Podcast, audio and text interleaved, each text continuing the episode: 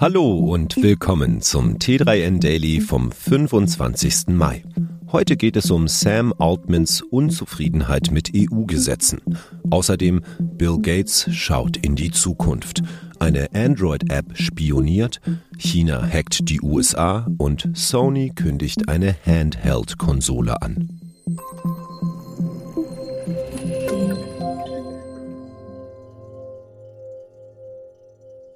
Altman droht EU-Behörden mit KI-Abschaltung.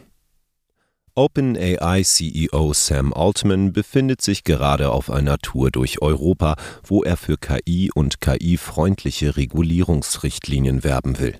Dabei hat er gedroht, den Betrieb von ChatGPT und ähnlichen Produkten einzustellen, sollten von Seiten der Politik zu viele Vorschriften gemacht werden.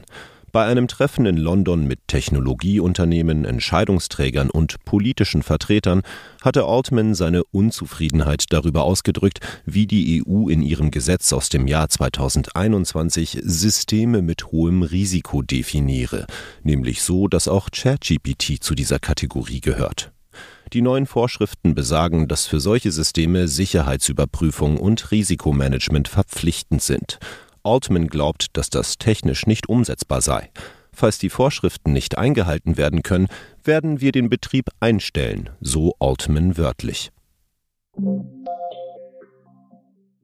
Bill Gates. KI könnte Amazon und Google-Suche killen.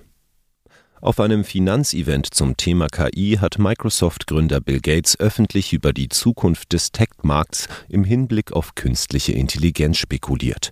Er gehe davon aus, dass in einiger Zeit ein mächtiger KI-Assistent auf die Bedürfnisse der AnwenderInnen eingehen und viele Aufgaben übernehmen würde. Beispielsweise könne er Dinge lesen und sich Wissen aneignen, für das den UserInnen die Zeit fehlt. Bisher etablierte Tools wie Online-Shopping bei Amazon oder die Google-Suche könnten durch diese Veränderungen obsolet werden. Ob dieser Assistent von Microsoft oder einem noch unbekannten Startup entwickelt wird, da ist Gates sich noch nicht sicher. Die Chancen stehen 50 zu 50, so der Tech-Milliardär. Android-App hört Nutzerinnen ab.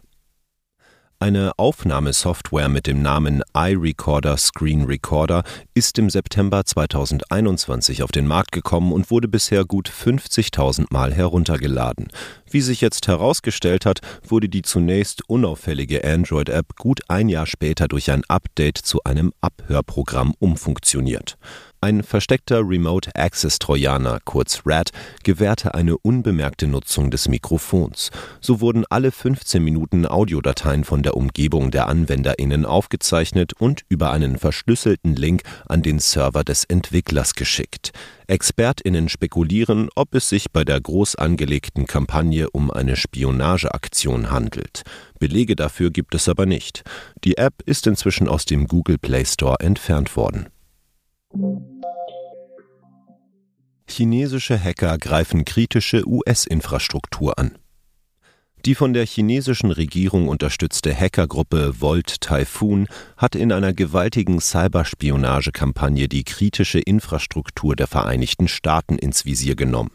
Betroffen sind laut Microsoft und dem Geheimdienstbündnis Five Eyes offenbar Kommunikation, Fertigung, Versorgungsunternehmen, Transport, Bauwesen, Schifffahrt, Regierung, Informationstechnologie und Bildung. Das genaue Ausmaß ist noch nicht klar, aber es steht fest, dass auch einige Organisationen auf der US-Pazifikinsel Guam gehackt wurden, wo sich drei US-Militärstützpunkte befinden. Die würden vor allem bei chinesischen Militäraktionen gegen Taiwan eine strategisch wichtige Rolle spielen. Bei der Cyberattacke wurden unzählige Anmeldeinformationen erbeutet, mit denen China Zugriff auf sämtliche Bereiche der US-Infrastruktur hätte. Microsoft bemüht sich derzeit um Schadensbegrenzung und kontaktiert kompromittierte Kundinnen. Sony kündigt neue Handheld-Konsole an. Auf dem hauseigenen Streaming-Event PlayStation Showcase hat Sony-CEO Jim Ryan eine neue Handheld-Konsole angekündigt, die derzeit unter dem Namen Project Q entwickelt wird.